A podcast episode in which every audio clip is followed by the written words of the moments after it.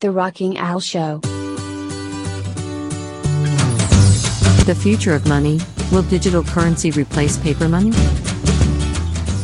Much of the Western world already operates in a nearly cashless society. Credit cards are accepted almost everywhere. People are using tap and pay more and more, and payment apps like Venmo and PayPal are part of most people's wallets. During the 2020 pandemic, digital currency became even more popular, with some establishments even switching to no cash policies. Adding fuel to the fire, cryptocurrencies like Bitcoin and Ethereum and the marketplaces on which they're sold have taken the financial environment by storm. These coins skyrocketed in value during 2020, making billionaires of early investors.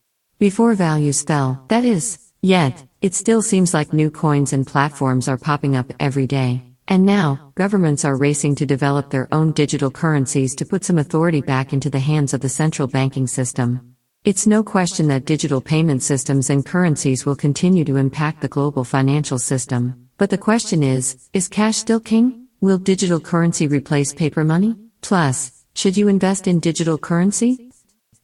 What is digital currency? Digital currency is thought of in two very different ways. One is that it is any form of digital cash, such as how you pay for online purchases, send electronic transfers, etc.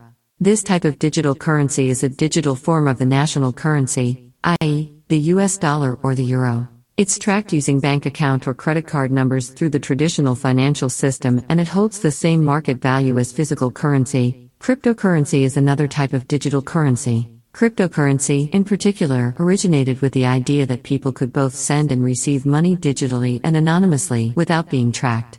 Since their beginnings, cryptocurrencies, such as Bitcoin and Ethereum, haven't been tied to any national currency. Thus, their values are completely based on what people think they're worth. Stablecoins, on the other hand, are cryptocurrencies that are supposed to be pegged to a national currency, like the dollar, but many have failed to retain their value. Until now, this is how people have thought of digital currency, digital dollars, and cryptocurrencies. But, that's all about to change. Private digital currencies versus central digital currencies. Private digital currencies differ from central bank digital currencies in a few ways. Originally, private digital currencies like Bitcoin and Dogecoin were created to decentralize finance. Cryptocurrencies, such as these, have no tie to any national government. Global government agencies have had a difficult time regulating cryptocurrency activities. A central bank digital currency, CBDC, however, would very much be tied to the government. Money held as CBDC will be equivalent to a deposit at the central bank. So, rather than depositing money into a commercial bank and paying for a purchase with a debit or credit card, you could theoretically deposit money into an account with a central bank and use your new central bank digital currency to make electronic payments. Ideally, it would be the most stable form of digital currency. How the world is taking action. Many countries are beginning to implement a central bank digital currency, and the U.S. may follow suit. President Biden recently issued an executive order calling for research and development efforts into the potential design and deployment of a United States CBDC and the actions required to launch if a United States CBDC is deemed to be in the best national interest. But it's not just the U.S. China and Europe are working on their own versions of digital money too. Why are central banks creating central bank digital currencies? A few big reasons are to limit the monetary risk posed by digital currencies and to regain some control over what has been the wild, wild west of industries. Central banks are responsible for the safety of the monetary system, and private digital currencies pose a risk to that safety. Let's explore some of those risks. The risks of digital currency. Digital money is relatively new. With anything new, there's always an inherent risk, but digital assets like cryptocurrency coins carry additional risks, including a high potential for theft and fraud and extreme volatility. Here's what you need to be aware of crime. Cryptocurrencies, in particular, have been the subject of a lot of fraud. Because they're held in a digital domain, they're somewhat insecure and vulnerable to talented coders and hackers who want to steal them. And once a digital currency is stolen, it's incredibly difficult to retrieve. In 2021 alone, tens of thousands of crypto scams were reported, resulting in losses of more than $680 million. And the number of scams is only expected to grow. Lack of control. One of the reasons central banks are researching their own digital currencies is that they have little control over existing digital money.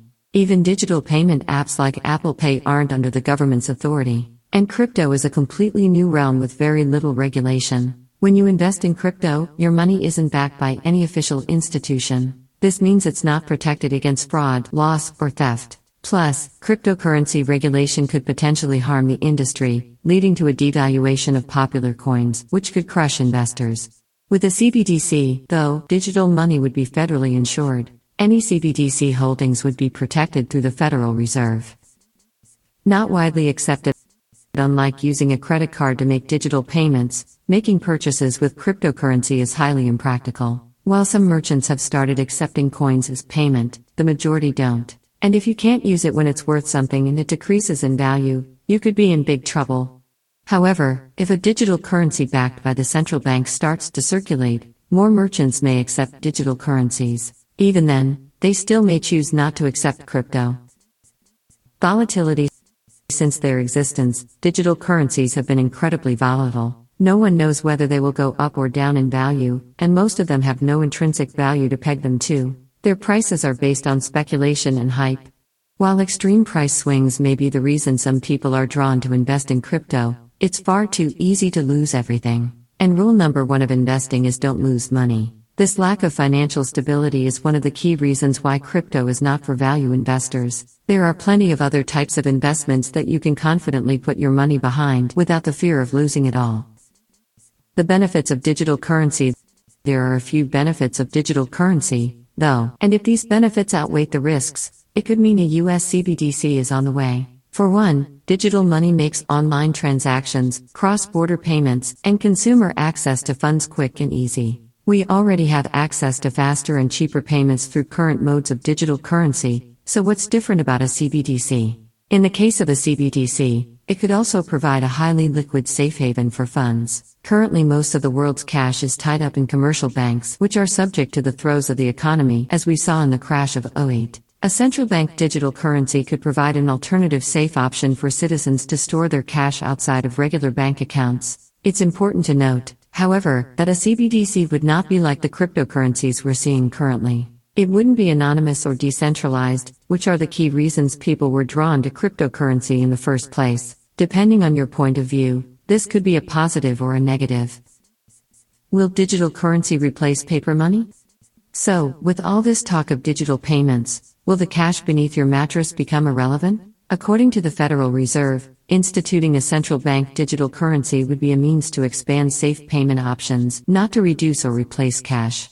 They say they're committed to ensuring the continued safety and availability of cash or paper currency. However, although no one can predict what may happen, the continued progression toward digital currencies may ultimately render cash obsolete. But it could be decades before this occurs. In the meantime, what should you do? Stay the course and make smart investments in wonderful companies. Is digital currency a good investment? While a central bank digital currency issued by the Federal Reserve Bank does alleviate some of the risks associated with other digital currencies, it's not likely to produce any real returns. Rather, CBDCs issued by government agencies would be backed by the currency of that nation, meaning investing in one would be equivalent to investing in cash. If you want to grow your wealth, you're much better off investing in wonderful companies that can grow your money over time. I hope you found this podcast informative. If you have any comments about this or the other episodes, please comment where available. I'll be looking forward to reading them. You can find this podcast on your favorite apps. This podcast can also be seen on my YouTube channel. The link is in the description below. Until next time, goodbye, everybody. The Rocking Al Show.